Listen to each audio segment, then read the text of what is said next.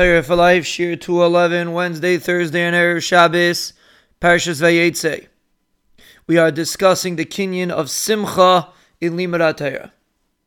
And there's a very powerful concept that the Yam Shel Shlomi writes. It's in Baba Kama Perek Zayin, Simon.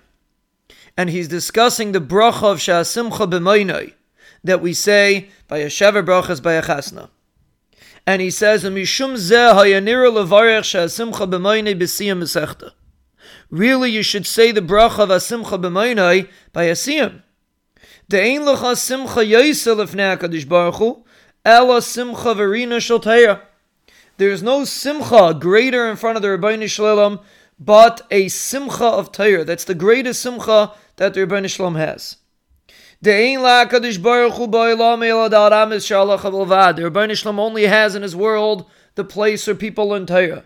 And therefore it's a tremendous simcha. And therefore you should say Shah Simcha B'maynei. And he continues, V'chein hayreisi pa'amachas alacha lamaisa. The Yamshel says he paskin like this once. He told them to say Shah Simcha B'maynei bayasiyim. V'nisbalbal ha-simcha, and the simcha got tumult, got messed up, there were difficult things that took place by the Siyam. Vitalisi hasirchain bi. And the Yamshel Shloimeh said, I understood that the reason why it happened was because of what I did.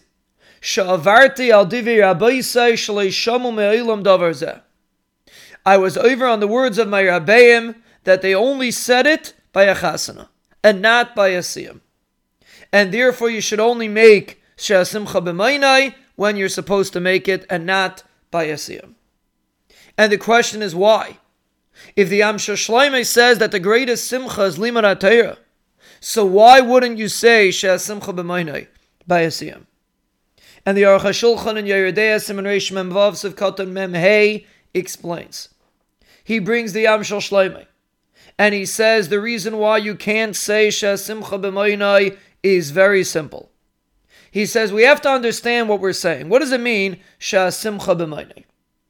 He explains Sha'asimcha b'maynei means that the simcha is by the Ribono Shel Olam.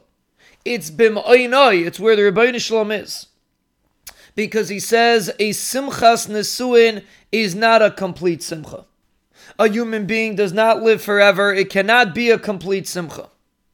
And therefore the simcha is only b'ma'inai. It's only by the Ribono Shel Olam you cannot have a complete simcha by a chasana. By HaKadosh Baruch Hu there's simcha, because there's always simcha by the Ribono Shel Olam. So we're saying what even when we make a simchas nesuin and there's simcha, but the main simcha is only b'maynai. It's not down here.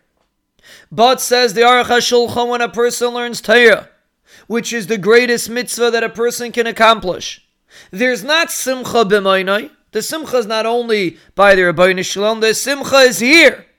And therefore it's a bizayin to say Shah Simcha b'maynei. You're minimizing the simcha of Torah.